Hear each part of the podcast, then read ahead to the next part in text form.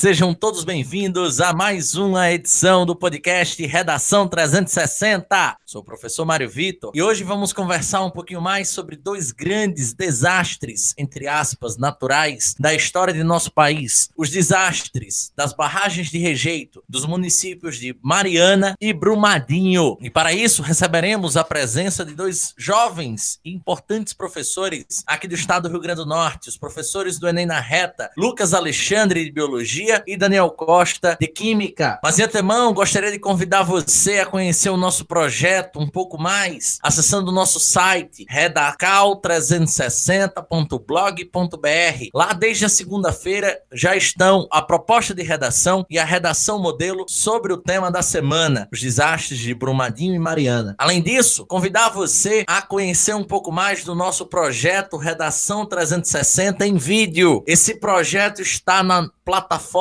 da Reta chamada Reta Mais. Quer conhecer um pouco mais? Acesse o site retamais.sambaplay.tv e obviamente, trazendo para você um pouco mais de informação sobre o tema de hoje, eu gostaria de convidar os nossos amigos professores para inicialmente dar uma palavrinha com o nosso público, deixar uma mensagem inicial, apresentar de fato seus currículos para que a gente possa seguir para o nosso editorial. Portanto, bom dia, boa tarde, boa noite, Lucas. Bom dia, boa tarde tarde, boa noite, Mário, galera que está nos escutando aí. É um imenso prazer estar aqui fazendo parte desse projeto. É um imenso orgulho de mais uma vez estar participando aí dessa equipe da Reta Cursos. Então, estou aqui nesse podcast para compartilhar um pouco do meu conhecimento e um pouco da minha carga aí sobre desastres ambientais, sobre efeitos e impactos antrópicos no meio ambiente, para a gente ver um pouco o que pode estar indo de encontro à natureza por parte dos seres humanos e tá aí te ajudando a construir uma redação melhor e também trazendo mais conhecimento para você para a parte de ecologia na provinha do Enem. Grande Lucas! E agora convidar o nosso amigo, hoje companheiro de profissão e que outrora já foi meu aluno. Bom dia, boa tarde, boa noite, Daniel. Muito bom dia, muito boa tarde, muito boa noite, Mário, meu amigo Lucas também. Pessoal que está ouvindo aí o podcast do Redação 360, como o professor Mário disse, sou o professor Daniel Costa, professor de Química aqui com muita honra e com muito amor do Reta Cursos, tá certo? Ora, aluno, hoje colega de profissão desses grandes nomes aí. E hoje, pessoal, vou trazer um pouco do know-how, pouquinho do conhecimento aí de química que eu tenho, para que vocês possam melhorar suas argumentações e para que vocês possam ter um pouco mais de conhecimento também da parte da química relacionada a esses dois temas pertinentes demais, que são esses é, desastres aí de Brumadinho e de Mariana. Grande Dani! E de antemão, galera, chamar vocês a atenção para o editorial do programa de hoje. 15 horas e 31 minutos do dia 5 de novembro de 2015. Parecia ser um dia normal nos municípios de Bento Rodrigues e Mariana, localizados a poucos quilômetros da barragem que neste minuto se rompera. Uma grande onda de lama misturada com resquícios de minério de ferro e entre outras substâncias metálicas e tóxicas circulou por estas de outras cidades próximas, a uma velocidade superior a 80 km por hora. Em pouco menos de duas horas, cidades inteiras evacuadas e totalmente destruídas, acompanhadas acompanhadas de mais de 30 pessoas com a vida ceifada. A barragem pertencia a uma SA chamada Samarco, terceirizada da Vale, uma das maiores empresas do planeta em relação à extração de matéria-prima. A barragem que se rompera e que colapsou a vida de milhares de pessoas empregava mais de 40% da população de tais cidades e era a grande mantenedora da economia local. Por mais que se estabelecesse a ideia de que a Samarco e sua barragem significavam a mãe destes povos, não se poderia imaginar que seria ela a responsável, elas as responsáveis, por toda a destruição que o Brasil inteiro tem lembrança e conhecimento. Pouco menos de quatro anos haviam haviam passado promessas políticas de que a fiscalização das barragens seriam,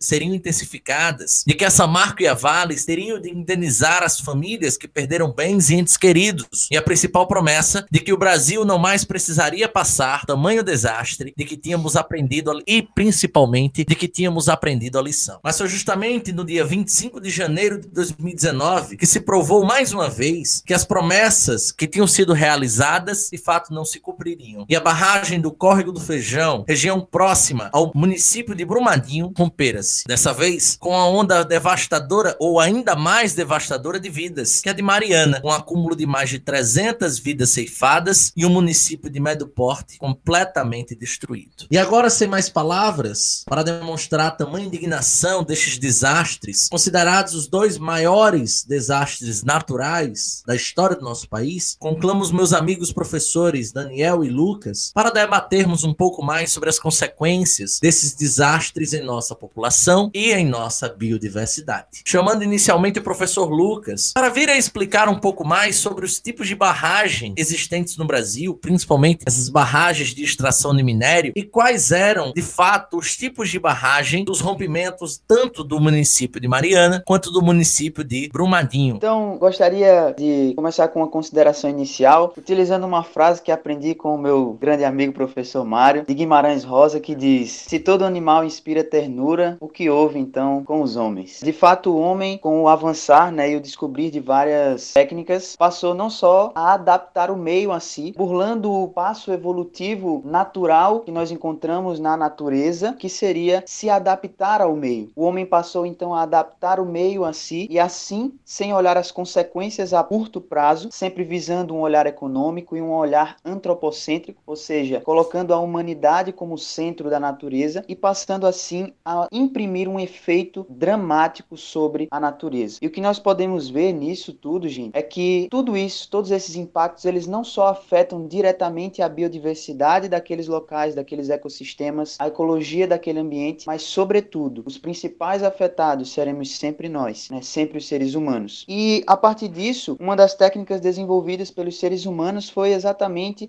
a construção de barragens. As barragens elas são estruturas construídas de formas transversais aos vales e elas são utilizadas basicamente para acumular água e na maioria das vezes também é utilizada para deposição de rejeitos de processos industriais. Quando a gente fala da, do acúmulo de água, a gente consegue ter vários tipos aí de barragens, como barragem em formato de ar, barragem por enrocamento, por terra, utilizando terra, que é até o tipo mais comum e mais antigo de barragem que se existe. Mas nós também temos as barragens de rejeito, que é exatamente o tipo de barragem que nós estamos aqui em questão, que foram rompimento de duas barragens de rejeitos, a de Mariana e a de Brumadinho, que também podem ser construídas com esses diferentes tipos aí de barragem. A barragem, as barragens que se encontram no Brasil, nós vamos ter aí principalmente de três tipos: a montante, a jusante e linha de centro. As barragens de Mariana e de Brumadinho elas eram do tipo amontante, que constrói-se a partir de degraus que são feitos com o próprio rejeito sobre o dique construído inicialmente. Esse tipo, por que nós encontramos no Brasil? Nada mais, nada menos porque é o tipo mais barato e por ser esse mais barato,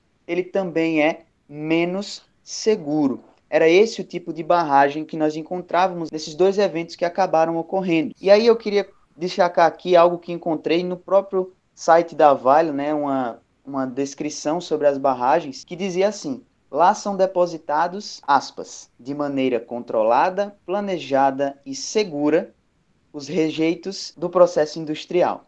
Fecha aspas. Então aí nós vemos uma definição que se encontra no site da Vale, que era responsável por essas duas barragens que acabaram se rompendo. Então aí fica o questionamento: será que de fato é de maneira controlada, planejada e segura esse aporte de rejeitos industriais. Então, é um ponto aí que a gente fica a se pensar do trabalho dessas empresas quando a gente olha para esses dois desastres ocorridos. Beleza. É muito interessante, eu gostaria inclusive de ressaltar com um dado, aproximadamente 5% das barragens no, no Brasil, 5% não são de forma de montante, ou seja, são ou na forma de jusante ou da forma de linha de centro. Então, apenas 5% estão na forma de jusante e de linha de centro, o que corresponde, portanto, que 95% das barragens de rejeito no Brasil são na forma montante, a forma mais barata e, como o próprio professor Lucas quis dizer, a forma menos segura. E é justamente sobre esse tipo de extração que eu gostaria de convidar o professor Daniel para comentar um pouco mais. Professor, como eram feitas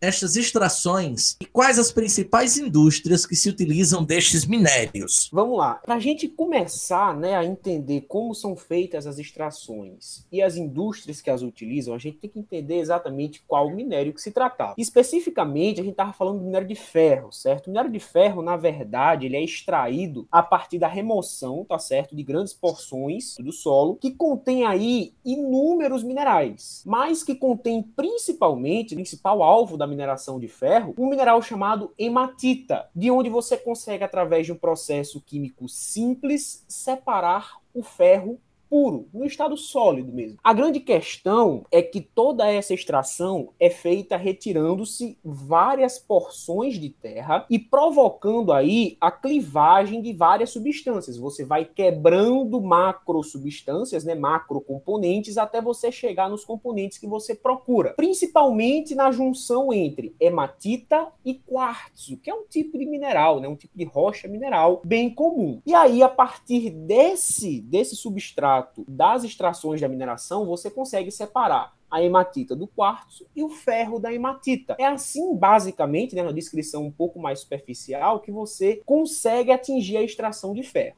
de maneira bem simplificada. A grande questão é que você vai retirar um elemento em si, puro, que é o ferro, de uma camada de terra que possui, primeiro, compostos orgânicos, compostos inorgânicos, metais variados dentro de sua composição, além de outros tipos de minerais. Ou seja, você vai gerar muitos rejeitos uma coisa que a gente sempre aprende quando a gente estuda química, especialmente quando a gente vê a parte lá de cálculos estequiométricos, é que a maioria das reações ou não tem um rendimento de 100% ou produzem rejeitos, produzem substratos que não são aproveitados. E é o caso das minerações, de qualquer tipo de mineração. Todo tipo de mineração vai produzir substratos, vai produzir produtos, pode até parecer redundante, mas produzir produtos de fato é como a gente fala, já que são os produtos de uma reação química, né, que são produzidos, que não serão utilizados, como metais pesados, por exemplo. Então, esse tipo de produto é justamente o que vai ser armazenado lá na barragem de rejeitos. Esse tipo de rejeito, normalmente, como ele vai ter passado por vários processos químicos diferentes, ele vai se acumular em formas de grânulos finos, que a gente chama certo? Ele vai sofrer processos de separação de mistura, como flotação, por exemplo, que separa misturas através da diferença de densidade dos componentes, tá certo? E por aí vai. A partir dessas separações é que esses rejeitos vão ser encaminhados para as barragens. Então, basicamente, você tem um processo que, pelo menos a priori, é simples. Você vai retirar a terra, né? Você vai retirar todo aquele pedaço de terra e você vai através de vários processos de separação de mistura simples, quebrando aquelas macro substâncias em substâncias menores a partir do momento em que você consegue atingir aquele princípio ativo que você procura, que no caso da, do minério de ferro é a hematita. Então, a partir da hematita, você consegue separar ela do quartzo e separar ela do ferro puro e obter o teu minério. Mas aí é aquela grande questão, cara, é para que que serve, né? Para que que eu vou precisar do minério de ferro? Para que que eu preciso daquele ferro puro? E aí que tá, cara. Desde a indústria siderúrgica até a indústria alimentícia, basicamente todos os ramos de produção industrial do mundo usam o ferro. Desde a época da Revolução Industrial, que o ferro é um dos principais produtos que são utilizados na produção industrial. O ferro é utilizado para produzir alimentos? Sim. O ferro é utilizado para produzir medicamentos? Também. O ferro é utilizado para produzir uma carteira de escola ou uma cadeira qualquer, uma armação, uma estante. Também. Peças dos computadores que estamos usando para gravar aqui o nosso podcast. Também. Tudo. Basicamente tudo tem pelo menos uma fração de ferro, desde que seja de produção industrial. Então, assim, não dá nem para dizer, tipo, ah, não, tal indústria que usa o ferro. Não, não, não. Todo mundo usa ferro. As indústrias em geral precisam do ferro para poder alimentar essa cadeia. Óbvio que o uso desse ferro vai depender do que a indústria quer. Você não vai ver a siderúrgica, por exemplo, utilizando o teu minério de ferro da mesma forma que a indústria farmacêutica. Duas coisas completamente diferentes. Porém, ambas vão fazer uso desse minério. É por isso que ele é um minério tão lucrativo. Né? Ele é relativamente barato de você encontrar, porque ele tem abundância na natureza, e ele é necessário na franca maioria dos processos industriais. Então você vê aí que essa extração ela é muito importante aí para colocar a economia para rodar eu vou trazer um adendo, você falando da importância do ferro, exatamente a história do Barão de Mauá. Não sei se vocês lembram do Barão de Mauá, mas ele foi considerado o primeiro liberal da história do Brasil, lá por volta de 1850, 1860. Inclusive, foi ele o responsável pela construção da primeira ferrovia brasileira, salvo me engano, a ferrovia de Santos. Se eu estiver equivocado, vocês mandam aí um e-mail reclamando aí da nossa informação, da nossa canelada. Mas chama a atenção de vocês para esse esse fato, que para mim é, é de, de, suma importância, porque Barão de Mauá, certa vez conversando com um corpo aristocrático brasileiro, que era detentor das principais ações do Banco do Brasil, eles disseram: Barão de Mauá, o que, é que você prefere para o Brasil? Que nós encontremos ouro? Ele disse: não. Para o Brasil ser rico, nós não precisamos de ouro. Nós tivemos mais de um, um século no ciclo do ouro e olhe como estamos hoje. Pobres, completamente explorados. O Brasil, na verdade, precisa de ferro. Só com ferro, com aço, é que a gente vai poder se industrializar e, consequentemente, mudar tanto as formas de trabalho quanto as formas econômicas e o Brasil avançar. Pena que as ideias né, de Barão de Mauá só foram postas em prática no Brasil um século depois, o que levou-nos a, a um certo atraso econômico e social de quase, como eu acabei de dizer, um século.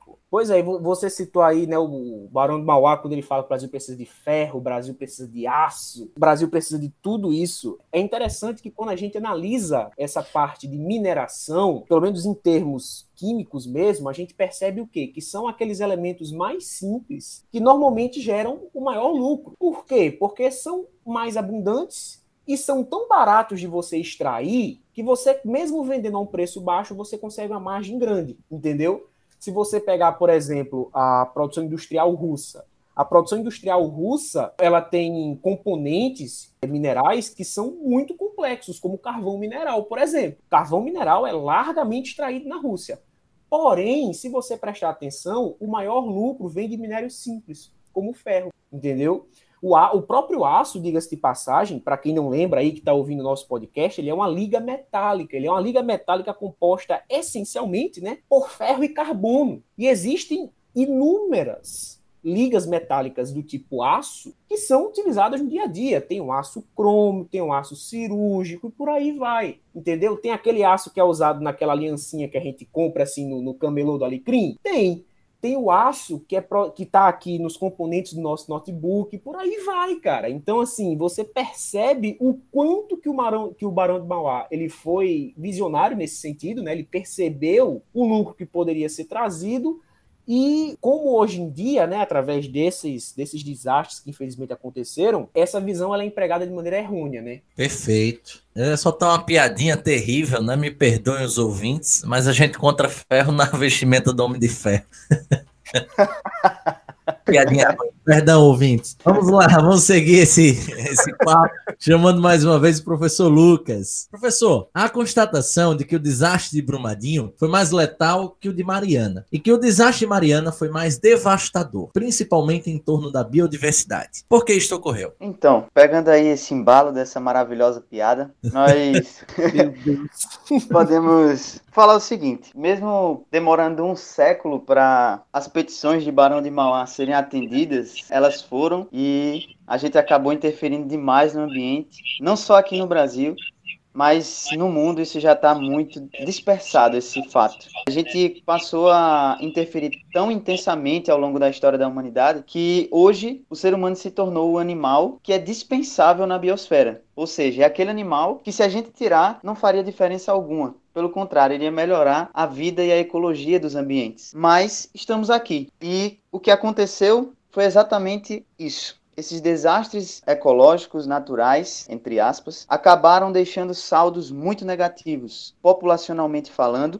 e principalmente ambientalmente falando. Quando nós olhamos para Mariana, que ocorreu primeiro, nós vemos que o desastre de Mariana deixou um saldo aí por volta de 19 mortos. Entretanto, afetou um leito, o leito do Rio Doce, que passa e atinge por volta de 230 municípios. Já Brumadinho deixou um saldo de mais de 270 mortos e atingiu o leito do Rio Paraupeba, que atinge aí, né, perpassa por volta de 48 municípios. Então nós olhamos com base nesses dados E a gente consegue dizer que Mariana foi mais devastador pelo fato de ter atingido um leito de um rio muito abrangente. Né? Mais de 230 municípios vão ser atingidos aí pelos prejuízos causados nesse rio.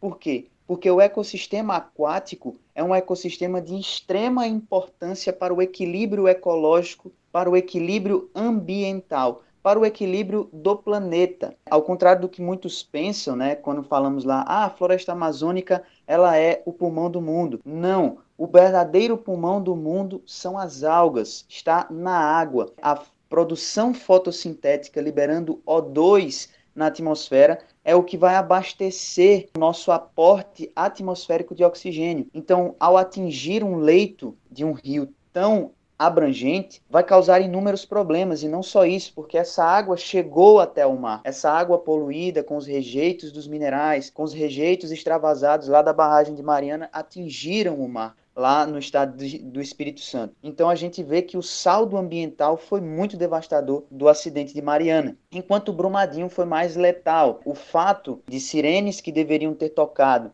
para avisar os moradores, para avisar os trabalhadores, não ter tocado, e uma lama que extravasou a quase 80 km por hora, acabou deixando um saldo de mortos aí muito maior do que o saldo de Mariana. Então a gente pode ver aí, por conta desses dados e dessas contraposições entre um evento ocorrido e o outro, que Mariana sim foi mais devastador ambientalmente falando, e Brumadinho deixou aí um triste saldo de mortes maior do que Mariana. Muito interessante essa perspectiva, Lucas, né? E, e, eu ainda converso com, com você, com o Dani, em relação a isso, porque Mariana atingiu o litoral capixaba, no litoral do Espírito Santo, atingindo, portanto, o Oceano Atlântico, né? Teria como você elucidar um pouco esses efeitos, claro que não estamos falando de uma proporção oceânica como um todo, né? Afinal, um oceano Atlântico é gigantesco, mas uma parte bem litorânea mesmo, bem focada naquela região, o que de fato aconteceria, né? O que poderia vir a acontecer, tanto socialmente falando quanto, quanto biologicamente falando? Então, pelo fato desse extravasamento e dessa mistura desse material, que aí eu já vou pedir para o professor Daniel falar um pouco sobre essa mistura, calma aí. Então, a gente vai ter muitos prejuízos biológicos. Primeiro, essa lama que extravasou carregou com certeza sedimentos. Então, esses sedimentos geram um assoreamento do rio, que seria o acúmulo desses sedimentos no leito desse rio, diminuindo a profundidade desse rio. Ou seja, a gente vai ter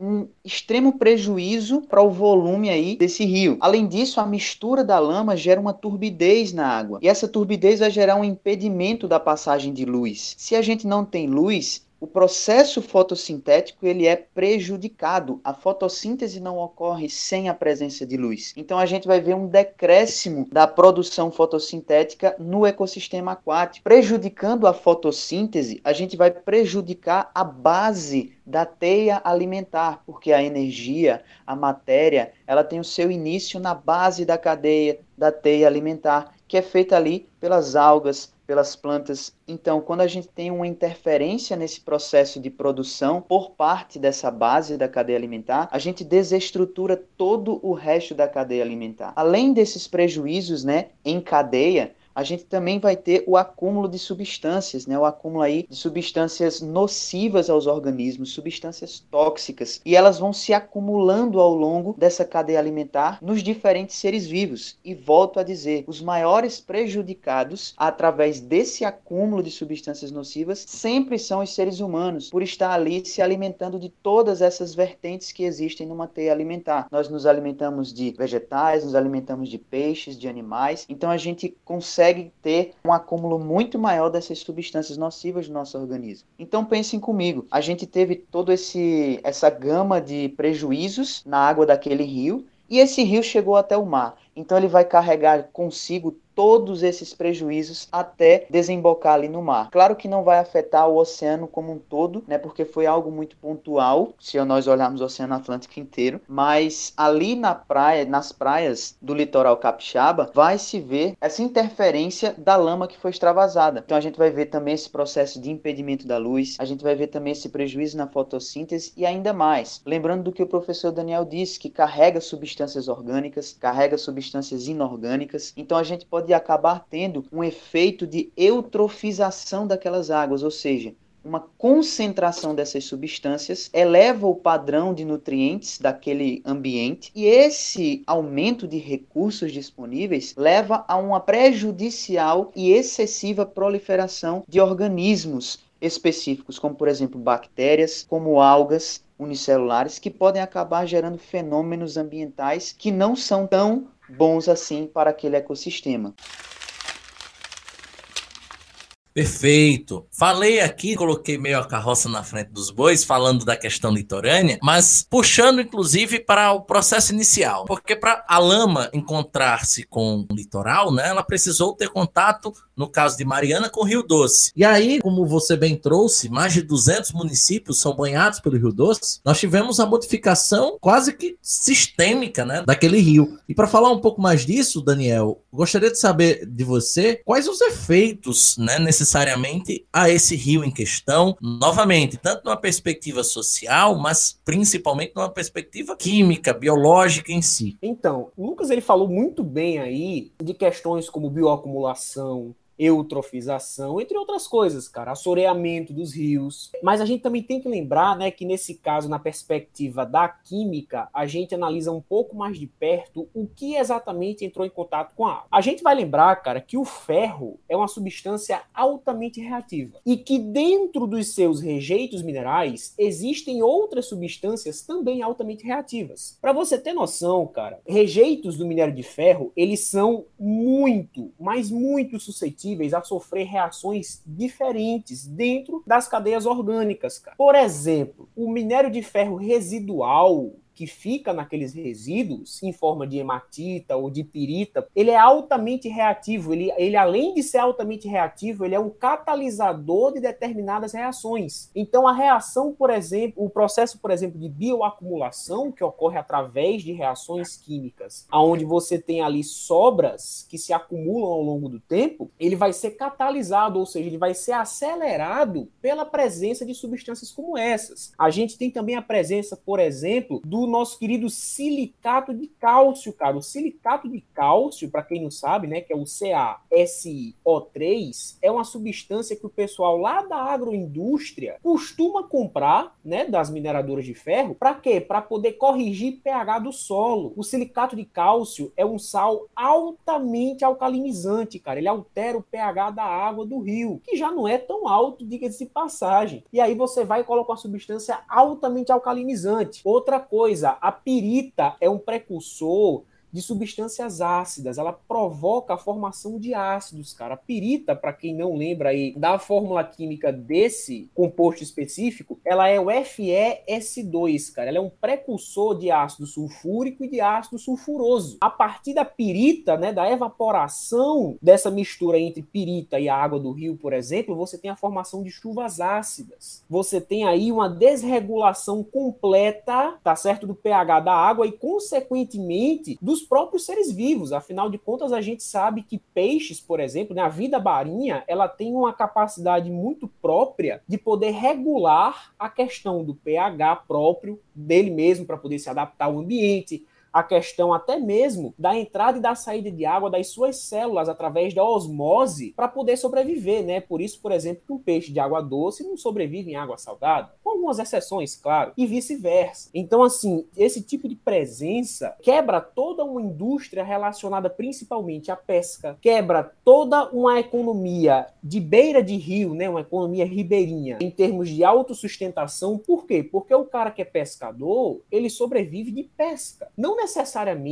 ele vai pegar aquele peixe só para vender. Ele vai consumir aquele peixe também. Então o peixe morreu. O peixe morreu, mas não morreu porque ele tirou o peixe da água com a vara de pesca dele. O peixe morreu porque foi contaminado. O peixe morreu porque o alimento dele estava contaminado. Consequentemente, se o cara entra em contato com esse peixe, consome ele, ocorre o processo que Lucas muito bem descreveu aqui da bioacumulação. O que, diga-se de passagem, não se aplica só às substâncias que eu citei aqui. A gente vai lembrar que a maioria dos processos industriais, especialmente de extração de minérios, envolvem, tá certo, um tipo de substância que, diga-se de passagem, para quem vai fazer Enem, o Enem gosta pra caramba que são os metais pesados. Os metais pesados são os elementos metálicos que vão estar envolvidos aí na tabela periódica entre o cobre, de massa atômica 63,5, e o chumbo, de massa atômica 207,3. Então, todos esses elementos, eles são metais pesados, eles são metais que, quando em contato com nós e com os outros organismos da biologia do local, sejam peixes, sejam os consumidores dos peixes, né, os consumidores terrestres que consomem os peixes, outros animais. Lucas pode falar disso melhor do que eu, obviamente, mas todos esses metais, todas essas substâncias, elas vão ter consequências muito sérias nesses organismos, entendeu? Então, assim, você tem um aspecto biológico em termos de você ser afetado diretamente, a sua saúde ser diretamente afetada. Por exemplo, um dos metais que é envolvido aí, nesse caso que eu citei, é o bom e velho cádmio, cara. O cádmio, quando ele é consumido através do processo de bioacumulação, ele provoca problemas renais sérios, tanto em seres humanos como nos animais, mamíferos e etc. Entendeu? Então você chega aí num ponto onde você afeta não só a biologia, mas também afetando a biologia, você afeta a vida de quem está ali na beira daquele rio, né? Você vai acabar o rio improdutivo. Eu vou colocar entre aspas isso, obviamente, né? Porque, como o Lucas muito bem salientou, a gente meio que pulou a, a etapa evolutiva padrão e começou a adaptar o ambiente ao nosso bel prazer, né? A nossa bela necessidade, não o contrário. Então, assim, acaba acontecendo que esse rio ele já não tem mais serventias econômicas e biologicamente ele está completamente prejudicado. Simples assim, entendeu? Então você vai ter aí desde o cara que é ribeirinho, que pesca para poder ganhar o pãozinho dele de cada dia lá, vendendo peixe na feira e consumir com a família dele, até qualquer tipo de atividade econômica que envolva aquelas águas. Você citou muito bem o pessoal lá do litoral do Espírito Santo, por exemplo, né? No caso lá da barragem de Mariana. Várias reportagens foram feitas com o pessoal das cidades litorâneas, onde você tinha, por exemplo, o cara que era microempresário. O cara vivia na cidade grande, largou tudo, foi-se embora ali para o litoral para poder sossegar, né? Depois de aposentadoria dele, abriu uma lojinha para parafina de prancha de surf. Já era. Não tem mais surf. A água está contaminada com metais pesados e rejeitos de mineração. Ninguém pode surfar ali. Ah, mas isso daí você. Não, não. Vai demorar até que esteja apto novamente a, a, todo o processo econômico ali acontecer. Então você percebe que é algo numa escala até maior do que a gente pode imaginar, pelo menos em princípio, esse tipo de, de acontecimento, esse tipo de desastre. Né? Perfeito. E aí uma pergunta direcionada a ambos, tá? Há como recuperar esta água do Rio Doce, por exemplo, no caso de Mariana, e dos outros rios menores que foram afetados também no caso de Mariana e de Brumadinho, e principalmente fazendo esses rios, depois de, recuperados, abastecer mais uma vez as populações ribeirinhas? Acredito assim, pegando o gancho no que Daniel falou sobre o acúmulo de materiais pesados, a gente pode ver isso bastante evidente, principalmente na população que sofreu com o impacto de Mariana, em março de 2018, pouco mais de dois anos depois do ocorrido em Mariana. Alguns moradores da cidade mineira né, de Barra, Barra Longa, descobriram que estavam contaminados com materiais pesados. E aqui vale destacar que essa cidade estava a 60 quilômetros do epicentro do desastre. E todos eles foram de, é, diagnosticados como intoxicados por níquel. E metade deles tinham níveis de arsênico no sangue a,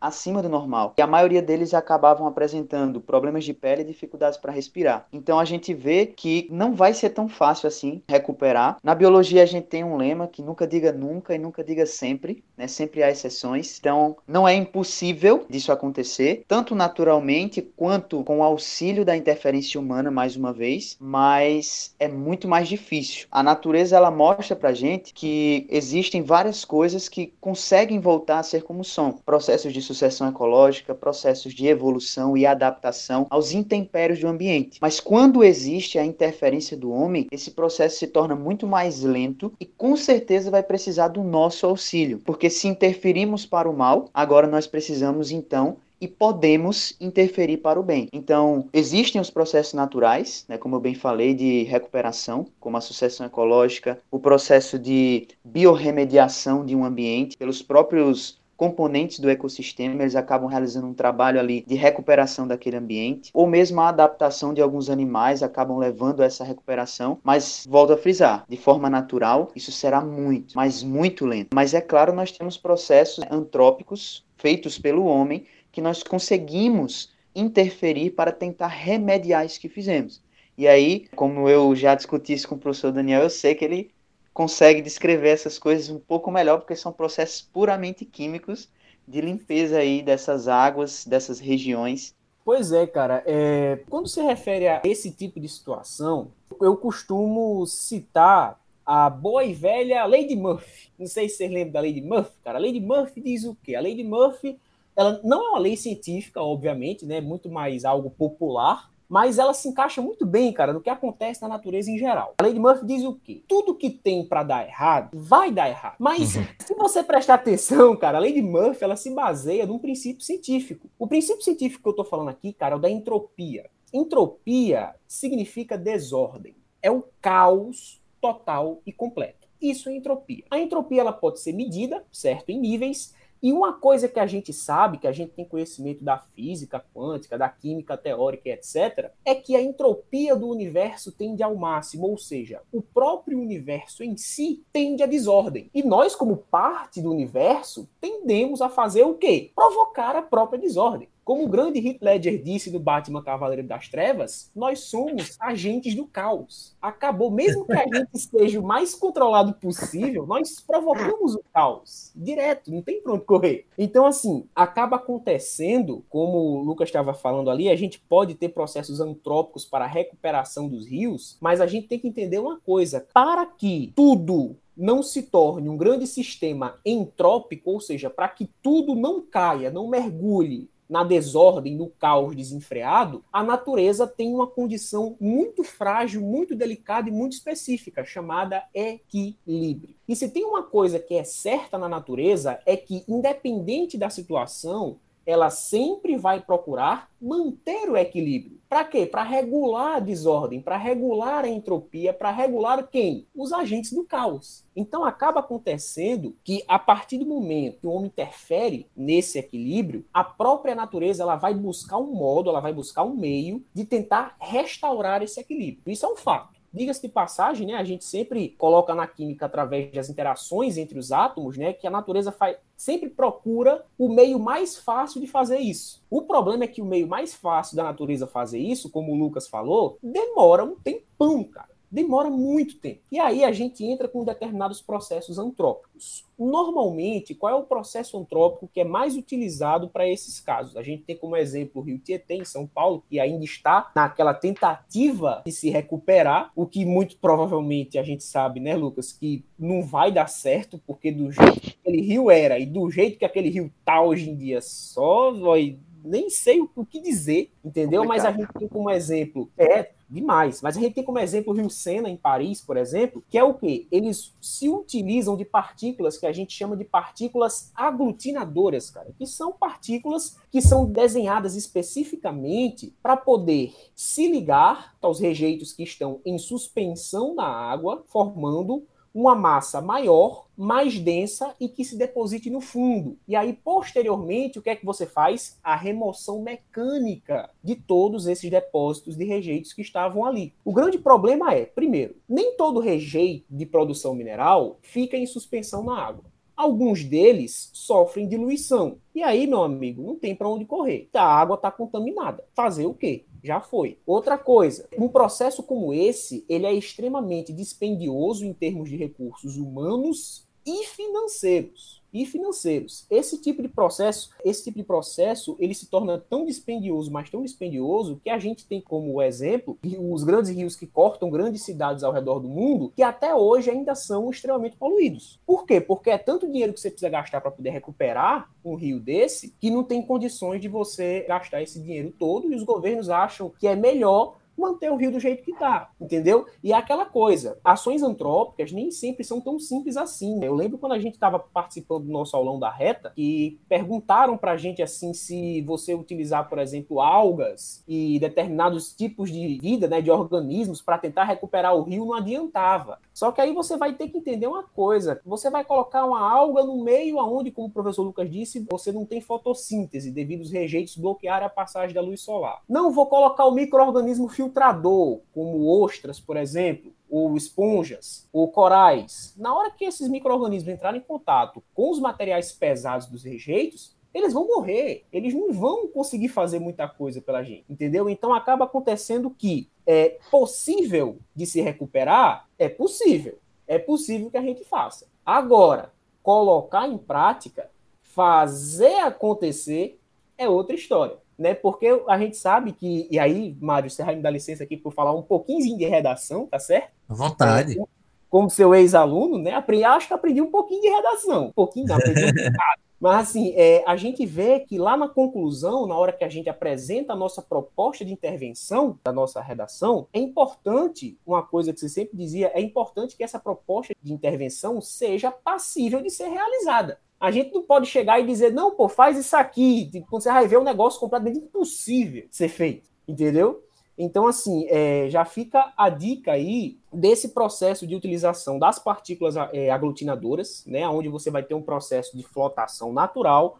Essas partículas mais densas, né, que são resultados da partícula que você jogou no rio e dos rejeitos juntos, vão para o fundo do rio e aí você faz a remoção mecânica delas. São um dos meios que você pode apontar como uma solução na sua redação para esse problema. Algo que já foi usado no Rio Sena, por exemplo, em Paris, e que está sendo usado lá no Rio Tietê, em São Paulo. Que é usado, por exemplo, nos canais lá em Los Angeles também, né, nos canais fluviais, em Miami. Esse processo aí é top, cara.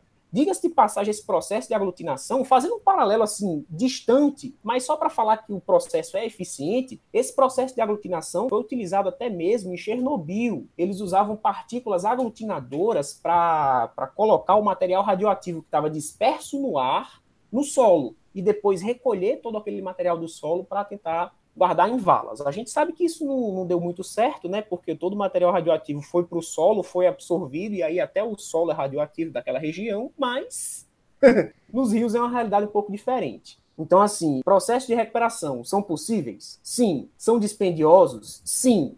A sugestão que eu dou para que o pessoal que está ouvindo o podcast, né, que é redação 360, coloque na redação, é a utilização das partículas aglutinadoras, a separação por flotação e separação mecânica. Bom, outros processos utilizados, como o uso de substâncias químicas que são neutralizantes de metais pesados, substâncias químicas que favoreçam o biodesenvolvimento da região em detrimento das limitações que o desastre causam, são muito mais dispendiosos e normalmente os governos nem sequer levam em consideração, porque alegam não ter condições financeiras para isso, de tão dispendiosos que são. Então, assim, fica essa, né? É possível, é possível acontecer é outra história.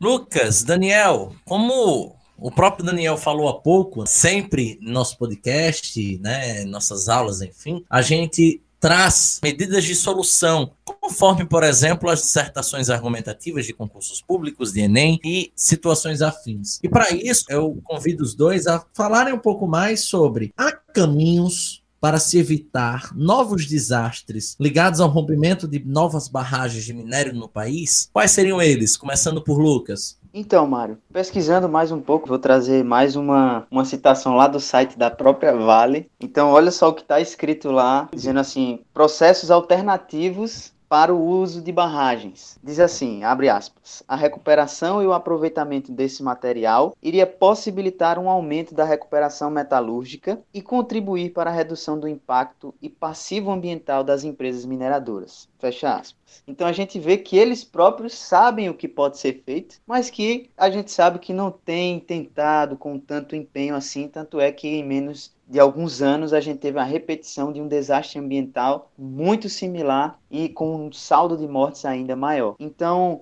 seria, eu acredito, né, depois o professor Daniel pode falar um pouco mais sobre essa recuperação, mas tentar aproveitar, né, o que a gente fala quando tocamos no assunto ambiental, de reaproveitar aquilo que foi deixado, né? Eu, eu, acredito, do ponto de vista químico, que esses rejeitos tenham ainda alguma serventia para algum processo que exista, que a gente consiga realizar e pode ser aí um, um possível diminuição desses impactos, para não precisar ficar entulhando né, esses rejeitos. Outros métodos alternativos, a gente tem também a barragem seca, que é um método de beneficiamento à umidade natural, né, que dispensa o uso de água e, portanto, não necessita de uma barragem de rejeitos. Então, são duas alternativas aí que podem ser aplicadas. Acredito que não em uma grande escala, como seja uma barragem de rejeitos, mas que podem aí através de um planejamento melhor executado, vir a mitigar esses impactos, né? E uma coisa que eu deixei aqui como professor de biologia que eu gosto sempre de destacar, que parece até uma coisinha chata da gente ficar repetindo, mas é porque é verdade, que é os governos levarem a sério o desenvolvimento sustentável. Isso aí não é só um objetivo lá da ONU, ah, quer um mundo melhor, mas a gente precisa ter um mundo melhor, porque senão nós vamos ser os maiores prejudicados. A gente está prejudicando o nosso próprio habitat. Nenhum animal que se tem aí uma, um nível de cérebro que consegue pensar e executar ações bem executadas, principalmente como ser humano, seria capaz de destruir o próprio habitat. Então a gente precisa olhar o desenvolvimento sustentável, ou seja, precisa se ter, né? Lógico, a gente não vai dizer não tem mais desenvolvimento econômico, mas a gente precisa olhar os impactos que isso tem, principalmente principalmente os impactos a longo prazo, não só para a biologia, mas acredito também para a história, para a geografia. A gente não trabalha com tempos curtos. Uma coisa recente para a gente é algo que aconteceu de 100 anos para lá.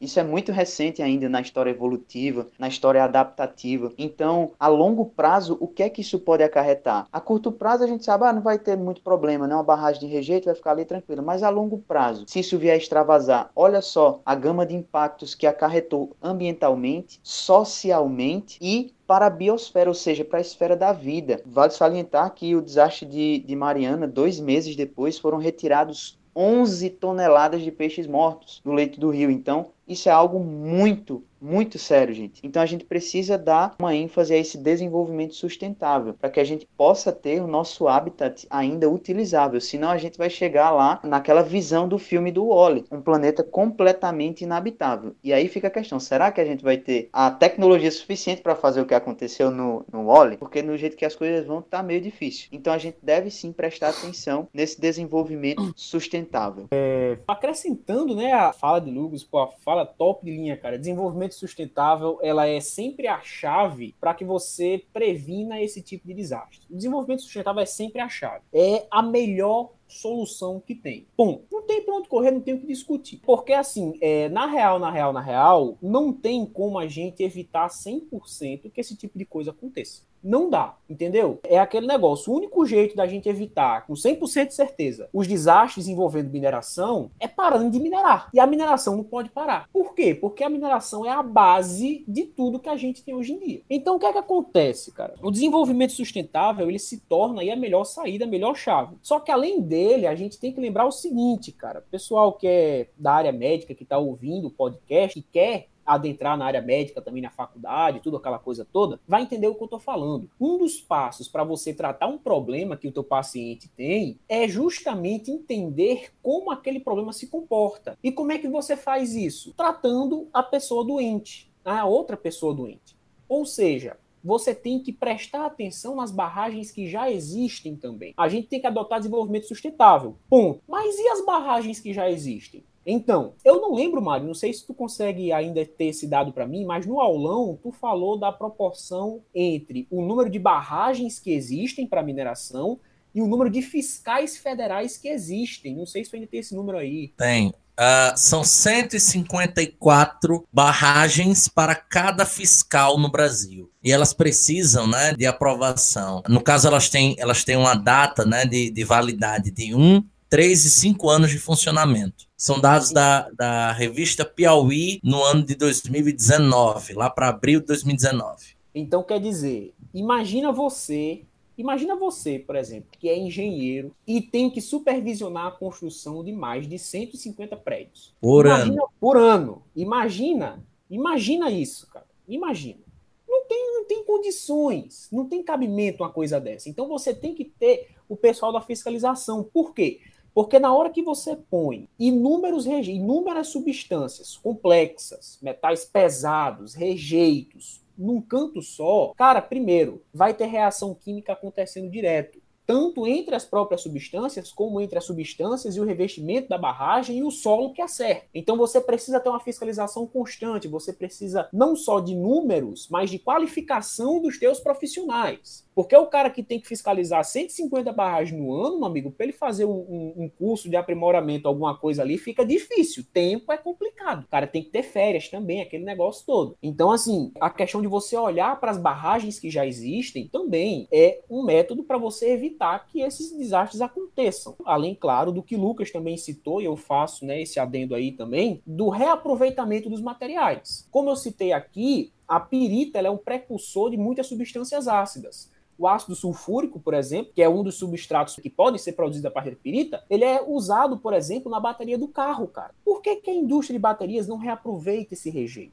Por que, por exemplo, que a indústria agropecuária não reaproveita melhor o silicato de cálcio, que é um excelente alcalinizador do solo, entendeu? Para poder corrigir os pHs. E aí entra também a questão da própria empresa mineradora. Por quê? Porque esses rejeitos, eles são sobras, ou seja, eles são tecnicamente baratos. E ainda assim, por vezes, tornam-se mais viável para as empresas que poderiam fazer o reaproveitamento desses rejeitos buscar de outras fontes do que do próprio aproveitamento. E aí, meu amigo, é aquela coisa, a gente tem que lembrar que a gente vive num sistema que não é inclusivo, ele é seletivo. E o sistema sempre seleciona aquilo que é melhor para ele. Ou seja, a empresa vai olhar e vai dizer: o que é que é melhor para mim? O que é que vai me gerar mais lucro? Como que eu vou conseguir?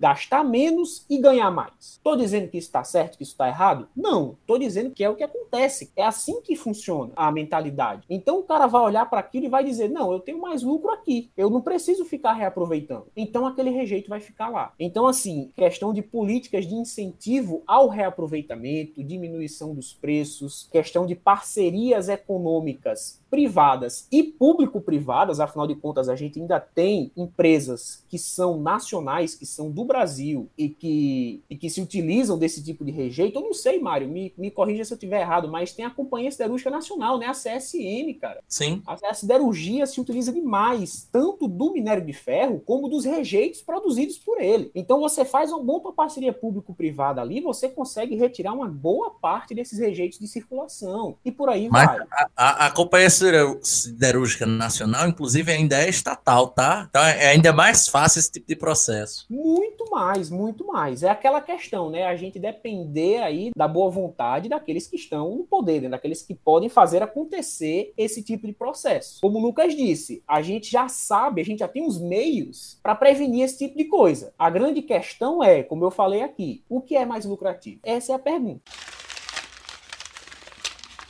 Perfeito, meus caros. Estamos caminhando para o fim do nosso podcast e como vocês bem sabem, né, todo fim do nosso podcast a gente tem um momento de despedida de cada professor, de deixar uma mensagem positiva para vocês que estão se preparando para ENEM, para concurso público e afins, né? E obviamente uma indicação, seja literária, seja cinematográfica. E aí eu peço para que o nosso amigo Lucas se despeça deixando essa mensagem para o nosso público e quem sabe uma boa indicação. Então, agradecer mais uma vez a oportunidade de estar aqui compartilhando conhecimento, compartilhando aí essa carga para que vocês possam conseguir escrever uma melhor redação, mais embasada, com conceitos científicos e tudo mais. E o que eu vim deixar aqui é exatamente o que eu já havia citado, que a natureza ela sempre nos mostra que apesar de tudo, né, apesar de todos os intempéries, as coisas renascem. Depois de grandes intempéries naturais, a natureza ela sempre se refaz. Isso serve para o nosso momento atual. Mesmo que tudo esteja difícil, mesmo que tudo esteja parecendo que não vai voltar,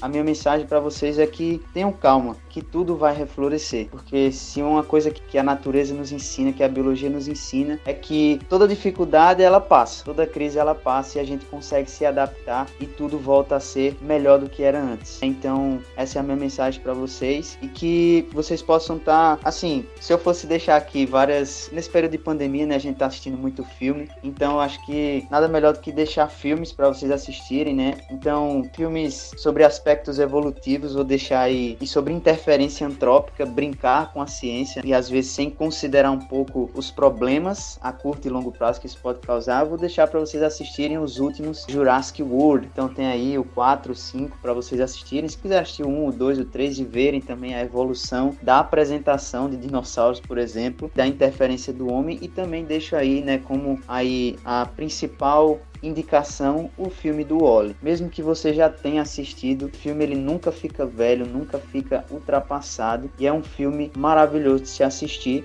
e pensar do ponto de vista aí dos impactos ambientais, da ecologia e do que é necessário de como a natureza ela consegue driblar os intempéries que com ela acontece. Então é isso que eu deixo para vocês. Grande Lucas, professor Daniel. Eu vou, vou pegar o adendo da mensagem do Lucas, cara. Como ele disse, a natureza ela sempre dá um jeito. É sempre assim. O próprio filme do Jurassic World, não só o Jurassic World, mas o primeiro filme do Jurassic Park, né? Você vê um dos personagens que ele sempre diz assim: Life find a way a vida sempre acha um jeito. Então é difícil, cara, estar tá em isolamento social, é muito complicado. Nós somos professores, a gente convivia diariamente, às vezes, com centenas de alunos, cara. E é um ambiente que a gente gosta de estar, tal, aquela coisa toda, e agora a gente tem que fazer o home office, tal, aquela coisa toda, dar aulas ao vivo pela internet. Então, assim, é um momento difícil para todo mundo, cara. Não é fácil para ninguém. Mas lembre-se sempre que, como o Lucas disse, life finds a way tá certo? Pandemias, outbreaks e doenças são coisas que acontecem desde os primórdios da humanidade. Varíola é uma doença, por exemplo, que teve um outbreak muito grande aqui no mundo, mas que já, era relatado, já eram relatados surtos dela lá no Antigo Egito. Você tem noção. Tem papiro, mano. Tem os hieroglifos lá falando de varíola. Entre outras doenças. Então, assim, a gente sempre sai dessa. É um ciclo. A gente vai passar por isso. E eu vou deixar, cara, como, como algumas indicações aqui, eu coloquei em primeiro lugar um filme que eu gosto particularmente. É um filme meio divisivo, algumas pessoas gostam, outras não, mas eu acho muito bacana, especialmente pelo contexto que a gente apresentou aqui, que é o filme Interestelar. Interestelar é muito bom, tá certo? É basicamente um Wally, só que mais puxado para a realidade, né? Mais puxado para a vida real, entendeu? Porque é, você tem ali caras que vão sair do planeta para procurar é, colonizar outro planeta. Por quê? Porque a gente consumiu tudo que tinha aqui e o planeta tá morrendo, entendeu? Coloco para vocês também um jogo de videogame, quem tem videogame em casa aí, quiser jogar, cara, já fica a dica aí que são os jogos da saga Metro, tá certo? Metro Exodus, por exemplo, que é o mais novo, que é top de linha, cara. Por quê? Porque esse jo os jogos dessa saga, eles fazem uma crítica tanto social, né, tanto à organização da sociedade, como ao consumo excessivo e à ganância humana. Porque na história dessa saga, o que é que aconteceu? O consumo excessivo de recursos começou a provocar guerras no planeta. Isso fez com que as sucessivas guerras simplesmente acabassem com todo o planeta e a população população tivesse que passar a viver no subterrâneo, nos metrôs. E toda a história da saga se passa é, dentro desse contexto. Então é muito bom também, tá certo? E eu vou deixar para vocês, um, especialmente para vocês que estão estudando para concurso, para Enem, galera da OAB e etc, que ouve esse podcast, cara, eu vou deixar para vocês toda a saga de filmes de Star Wars, cara, pra, como recomendação. Primeiro, porque é uma ótima diversão. E segundo, porque apesar de muita gente não levar a sério o que tá, o que tá é, sendo dito nesses filmes, tem mensagens que são muito positivas. Você pega o, o episódio 8, por exemplo, Os Últimos Jedi, quando o Yoda tá conversando com o Luke, o que é que o Yoda fala? É uma mensagem até para nós aqui, que estamos aqui conversando, cara. O Yoda diz: os nossos alunos, eles são reflexo daquilo que nós ensinamos para eles o fracasso, ele é o maior professor que existe. A gente tem que pegar o fracasso e aprender com ele. Acabou, cara. Entendeu? Então, assim, aprenda com toda essa situação que a gente está fazendo, né? Não, não adianta a gente só ficar lamentando, achando ruim tal, aquela coisa, não. Vamos tirar as lições que a gente pode tirar para poder melhorar sempre. E outra frase que o Yoda fala pro Luke, né, durante o treinamento do Luke para ser Jedi lá em Dagobah, no episódio 5, Império Contra-Ataca, que eu gosto muito, eu, eu uso como frase final das minhas aulas. Todo slide meu de aula tem essa frase no final escrita, que é do or do not, there is no try. Cara, é pandemia, é difícil, eu sei, mas esse é o momento da gente fazer acontecer. Acima de tudo,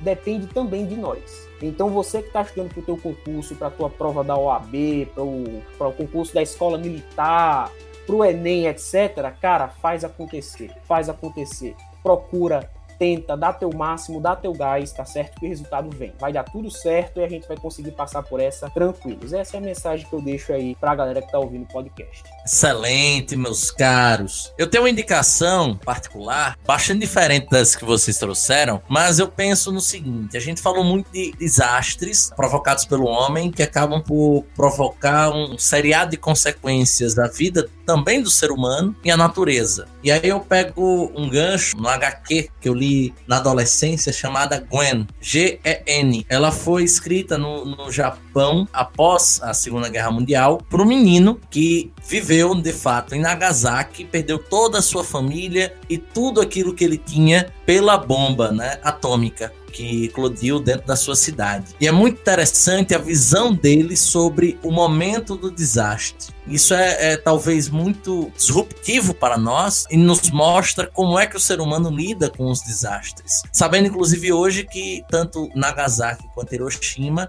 são duas cidades que estão muito bem habitadas, têm um alto índice de desenvolvimento humano e que conseguiram se refazer, mesmo em torno de um grande caos. Então, a mensagem minha né, para vocês ouvintes é: temos sim capacidade de nos refazer, mesmo em torno das piores coisas possíveis. E com essa mensagem final, a gente se despede, deixando claro a ideia de que você volte nos ouvir na próxima semana com mais um episódio. E é assim que o podcast Redação 360 se encerra hoje. Um forte abraço e até a próxima.